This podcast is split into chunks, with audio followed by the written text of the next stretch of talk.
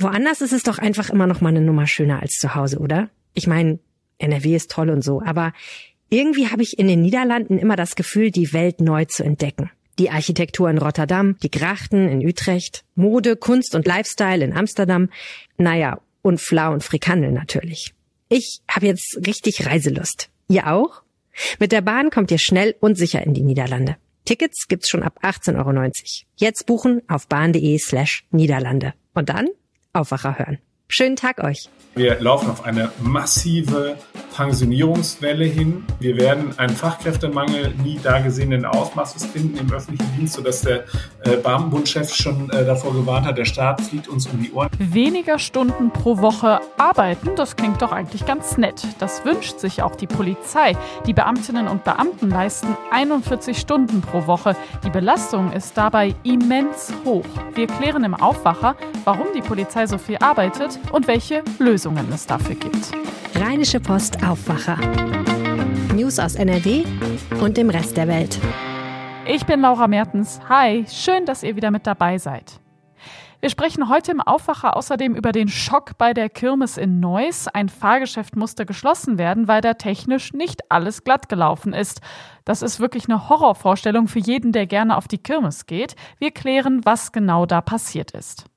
Und wenn euch dieser Podcast gefällt, dann lasst uns gern ein Abo da. Bei Spotify müsst ihr dazu nur auf die Übersichtsseite vom Aufwacher Podcast gehen und da auf Folgen drücken. Das wäre super lieb. Dankeschön. Die Polizei in NRW will weniger arbeiten. Pro Woche arbeiten die Beamtinnen und Beamten so gut 41 Stunden. Die Polizei sagt, das ist zu viel. Die Landesregierung, die schaut sich gerade an, wie sie da so ein bisschen gegensteuern kann. Mein Kollege Max Plück aus dem Ressort Landespolitik ist deshalb heute zu Gast im Aufwacher. Hallo Max. Hallo, grüß dich. So mal ganz vorab, warum ist jetzt die Wochenarbeitszeit der Polizei ein wichtiges Thema? Die Wochenarbeitszeit ist insofern ein wichtiges Thema, als dass die Polizei natürlich ein Beruf ist, der extrem belastet ist. Also die haben viel um die Ohren, die haben viele anstrengende, aufreibende Tätigkeiten und wir als Bürger haben natürlich ein Interesse daran, dass wir bestmöglich äh, von unseren äh, Polizeibeamten quasi versorgt werden, wenn man es denn so sagen möchte. Innere Sicherheit bei uns äh, wird ja von Seiten der Geschäftsführenden äh, von der CDU geführten Landesregierung, für die ist ja das Thema innere Sicherheit ein ganz, ganz hohes Gut und deswegen sollten wir da mal drauf schauen. Grundsätzlich haben wir ja auch viel zu wenige Arbeitskräfte im öffentlichen Dienst, auch bei der Polizei. Gleichzeitig hast du es auch gerade schon angesprochen, innere Sicherheit, wichtiges Thema. Es gibt ja auch immer viele Forderungen, leider immer dann, wenn irgendwie was Schlimmes passiert ist, so, hallo, wir brauchen mehr Polizeipräsenz. Und jetzt kommt aber, die Polizei will weniger Stunden pro Woche arbeiten. Wie passt das denn alles miteinander zusammen? Also das große Problem ist halt eben, dass ähm, die, die äh, Polizeikräfte irgendwann mal äh, darauf hingewiesen worden sind oder denen wurde irgendwann mal vorgesetzt nach dem Motto, Freunde, ihr seid Beamte, ihr müsst jetzt länger arbeiten. Und zwar war das 2003 der Fall. Damals hat die SPD geführte Landesregierung von Peer Steinbrück gesagt, wir müssen was tun, um den Haushalt zu konsolidieren und haben deswegen gesagt, wir drehen mal bei euch die Arbeitsstunden ein bisschen hoch. Das äh, spart an der anderen Stelle Polizeikräfte, wenn mehr Leute länger arbeiten. Und ähm, genau darum geht es jetzt. Also das ist jetzt halt eben das, was da in der Kritik steht und wo die, äh, äh die vor allem die Gewerkschaft der Polizei gerade Druck macht und sagt, nee, Freunde, wir wollen weniger arbeiten. Aber klar, wenn die Leute weniger arbeiten, brauchen wir noch mehr Polizisten, um die gleichen Aufgaben zu erfüllen. Also 20 Jahre sind ja auch wirklich lang. Aber es gibt ja immerhin Ideen. Die Landesregierung plant ja einige Maßnahmen. Lass uns jetzt mal versuchen, die irgendwie einzeln mal kurz durchzugehen und zu schauen, wie viel das bringt. Also als erstes habe ich hier die zusätzlichen Arbeitskräfte. 3000 pro Jahr, wie die Landesregierung einstellen. Hältst du das für eine gute Idee? Auf jeden Fall. Da muss man allerdings ganz genau hinschauen. Es sind nicht nur Polizisten, die da eingestellt werden sollen, sondern alleine der Begriff Polizeikräfte besagt ja schon, dass das halt eben auch Verwaltungsangestellte und so weiter sind. Die braucht man natürlich auch, keine Frage. Ähm, aber wenn wir jetzt daran denken, an die Damen und Herren, die auf Streife gehen, an die Kripo-Beamten, an diejenigen, die äh, als Hundertschaft dann möglicherweise beim Fußballspiel draußen sind, also das, äh, da muss man wirklich ganz genau hinschauen, was da bei diesen 3000 Polizeikräften gemeint ist. Und das Zweite, es gibt eine enorm hohe Abbrecherquote, insbesondere halt eben bei der bei den Kripo-Beamten. Alleine schon bei der Ausbildung hast du viele Leute, die halt eben vorzeitig abbrechen und wenn sie dann zur Kripo kommen, dann äh, wollen sie da auch alle möglichst schnell wieder weg. Also das sind halt eben auch so Dinge, Attraktivitätssteigerung, die muss es da auch geben. 3000 ist, ist gut, so eine Zahl zu haben und äh, sich zu committen. Ich muss da mehr tun.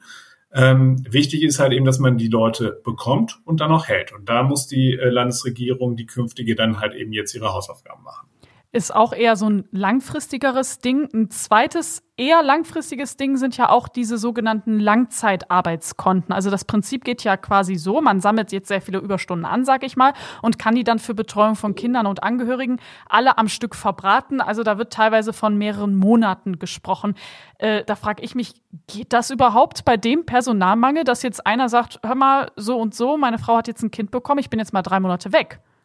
Genau, also das ist halt eben der Vorschlag, den jetzt die Gewerkschaft der Polizei macht, weil sie natürlich auch weiß, wenn wir jetzt halt losstiefeln und sagen, wir wollen halt eben äh, die, die Arbeitszeit runterdrehen, äh, dann äh, würde halt eben dieses System halt in sich kollabieren, weil einfach nicht genügend Kräfte da sind. Deswegen haben sie diesen Vorstoß gemacht, eben mit den Langzeitarbeitskonten. Und das heißt, die arbeiten einfach weiter genauso lange, wie sie es jetzt tun, nehmen dann halt eben diese Stunden, packen die auf dieses Konto und würden dann in Zukunft, wenn dann halt eben äh, das Land die Hausaufgaben gemacht hat und genügend Personal äh, eingestellt hat und dadurch dann halt eben auch die Kapazitäten da wären, um zu sagen, in meiner Dienststelle können wir uns so und so organisieren, dass ich eben rausgehe, um beispielsweise halt eben nochmal einen kranken Angehörigen zu pflegen oder um nochmal halt eben ähm, bei der Einschulung der Kinder nochmal mehr irgendwie sie an die Hand zu nehmen.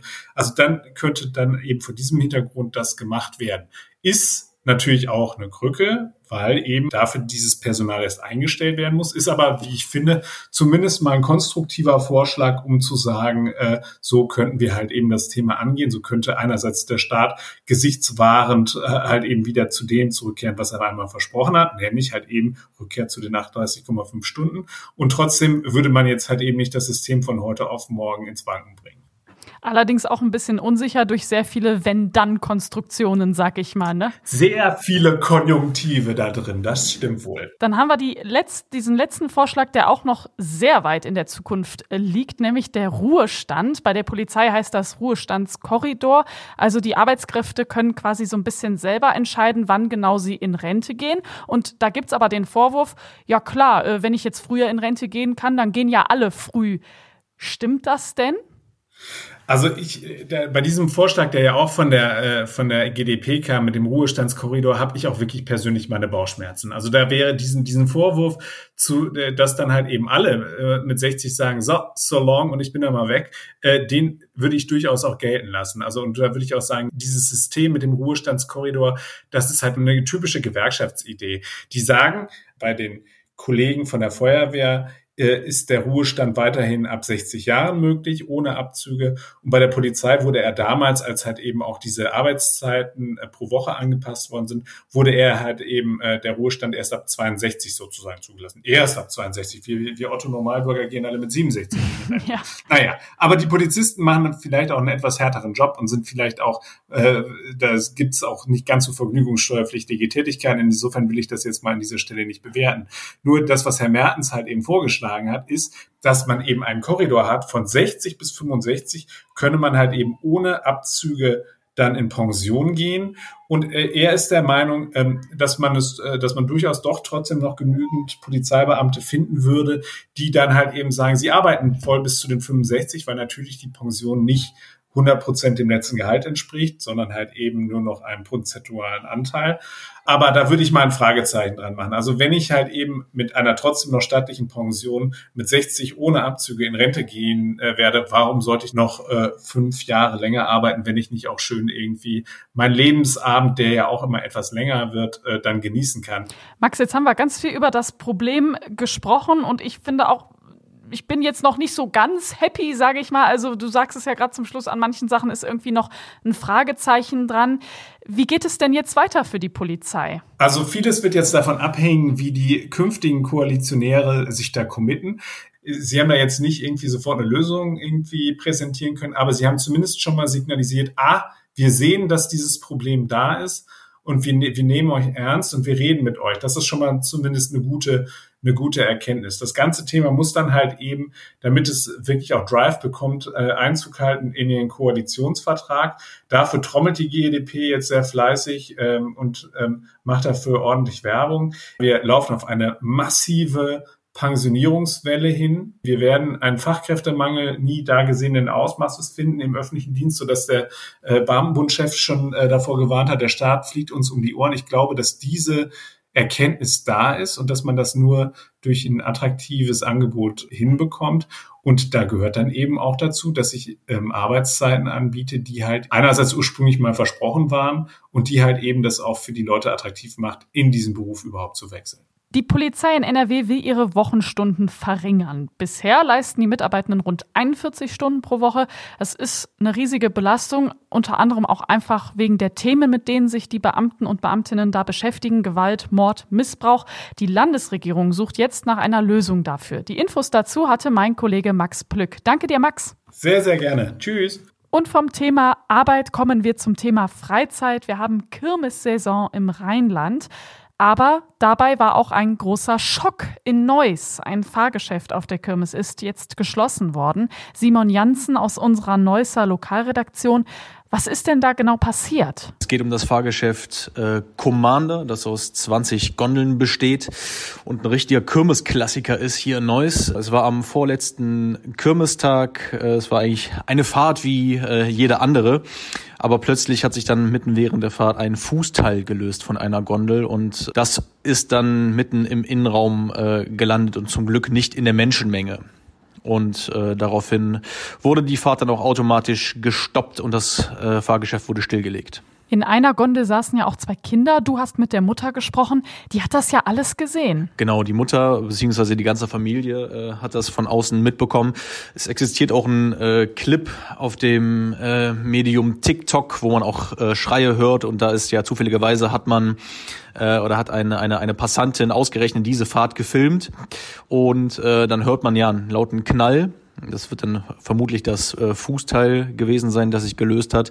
Und daraufhin äh, sieht man auch, wie die äh, Gondeln stoppen und man hört dann auch äh, laute Schreie. Verletzt wurde dabei ja zum Glück niemand, aber der Schock, der sitzt ja jetzt tief, oder? Ja, absolut. Die Mutter hat gesagt, dass das wohl das Schlimmste ist, dieser Schockzustand. Man muss sich da vorstellen, es ist ja immer so eine unterschwellige Angst beim Kirmesbesuch. Das macht natürlich auch den Reiz aus, so ein bisschen die, ne, die, die Lust am Risiko, die Lust am Adrenalin. Aber dass dann sowas tatsächlich passiert, damit äh, rechnet, rechnet man ja absolut nicht. Äh, sie hat auch gesagt, dass die, dass ihre beiden Töchter noch unter Kopfschmerzen, unter Nackenschmerzen äh, sowie unter einem äh, Taubheitsgefühl in den Beinen noch leiden. Also ganz, ganz äh, spurlos vorbei ist das an denen tatsächlich nicht gegangen, weshalb die Mutter sich jetzt auch dazu entschlossen hat, rechtliche Schritte zu prüfen, sowohl gegen den TÜV als auch gegen den verantwortlichen Schausteller. Was sagt denn eigentlich der Betreiber dazu? Also ähm, das ist eine erfahrene Schaustellerfamilie tatsächlich. Ähm, der hat auch mit uns äh, gesprochen. Sascha Hanstein heißt der. Er kann sich das aktuell nicht erklären. Sofort wurde die Gondel äh, abgeholt, abtransportiert, um zu untersuchen, was denn da schiefgelaufen ist. Im Gespräch mit unserer Redaktion hat er gesagt, dass es sich wohl um einen Materialfehler handelt. Das heißt, das Material war wohl zu schwach und hat sich dann aus unerklärlichen Gründen äh, gelöst. Er weiß nicht, woran es liegt. Es herrscht tatsächlich großes Rätselraten, weil er hat auch gesagt, dass äh, solche solche Fahrgeschäfte ja weltweit 20 Mal existieren und von so einem untypischen Fehler hat er tatsächlich noch nie gehört. Hinzu kommt, dass das ein Teil ist, dass er gar nicht schwer belastet ist während der Fahrt, sondern da werden lediglich die Füße drauf abgestellt und das war's. Was jetzt folgt, ist, dass äh, jede einzelne Gondel hinsichtlich dieses möglichen Fehlers überprüft wird, bevor der Commander jetzt wieder zum Einsatz kommt. Als Kirmesbesucherin habe ich ja auch so ein großes Vertrauen dann in die Fahrgeschäfte. Die Schaustellerinnen und Schausteller sind ja auch super gewissenhaft und die Fahrgeschäfte werden ja überprüft. Das hat der Herr Hanstein mir auch erklärt. Natürlich werden die äh, Geräte äh, abgenommen, beziehungsweise die Fahrgeschäfte werden, werden abgenommen. Da wird aber natürlich nicht jede einzelne Schraube überprüft. Das ist ja einfach nicht stemmbar. Ausgerechnet dieser, äh, dieses Fahrgeschäft, der Commander wurde zuletzt im April vom TÜV offiziell abgenommen, also noch ganz, ganz frisch. Das macht das Rätselraten, warum es dazu jetzt kommen konnte, natürlich nicht kleiner. Also der Aufbau des Fahrgeschäftes wurde durch Mitarbeiter des Bauordnungsamts Amtes überwacht und ne, neben dem gültigen TÜV-Zertifikat wurde dabei auch das äh, Prüfbuch inspiziert passiert, ähm, das für solche Fahrgeschäfte halt vonnöten ist. Also da äh, von, von Behördenseite äh, wurde, glaube ich, dann alles, äh, alles eingehalten, ja. Danke Simon Janssen aus unserer Lokalredaktion in Neuss. Und diese Meldungen werden heute wichtig für euch. Ab 2035 gibt es keine neuen Verbrennerautos mehr. Das hat das EU-Parlament am Abend beschlossen. Jetzt muss es sich mit den EU-Staaten noch darüber abstimmen. Deutschland hat sich schon dafür ausgesprochen. Wie ist die Lage an Nordrhein-Westfalens Schulen? Das zeigt das deutschlandweite Schulbarometer. Die Robert Bosch Stiftung führt dazu Umfragen unter den Lehrkräften durch. Themen sind die Pandemie, aber auch die Geflüchteten aus der Ukraine. Und zum Schluss schauen wir auf das Wetter. Heute meist stark bewölkt mit Regenschauern, teilweise auch Gewitter. Dazu 16 bis maximal 20 Grad. Morgen wieder schöner und wärmer und dann bleibt es auch meist trocken. Das war der Aufwacher vom Donnerstag, dem 9. Juni mit Laura Mertens. Schön, dass ihr mit dabei wart. Wir hören uns morgen wieder. Ciao. Mehr Nachrichten aus NRW gibt's jederzeit auf RP Online. rp-online.de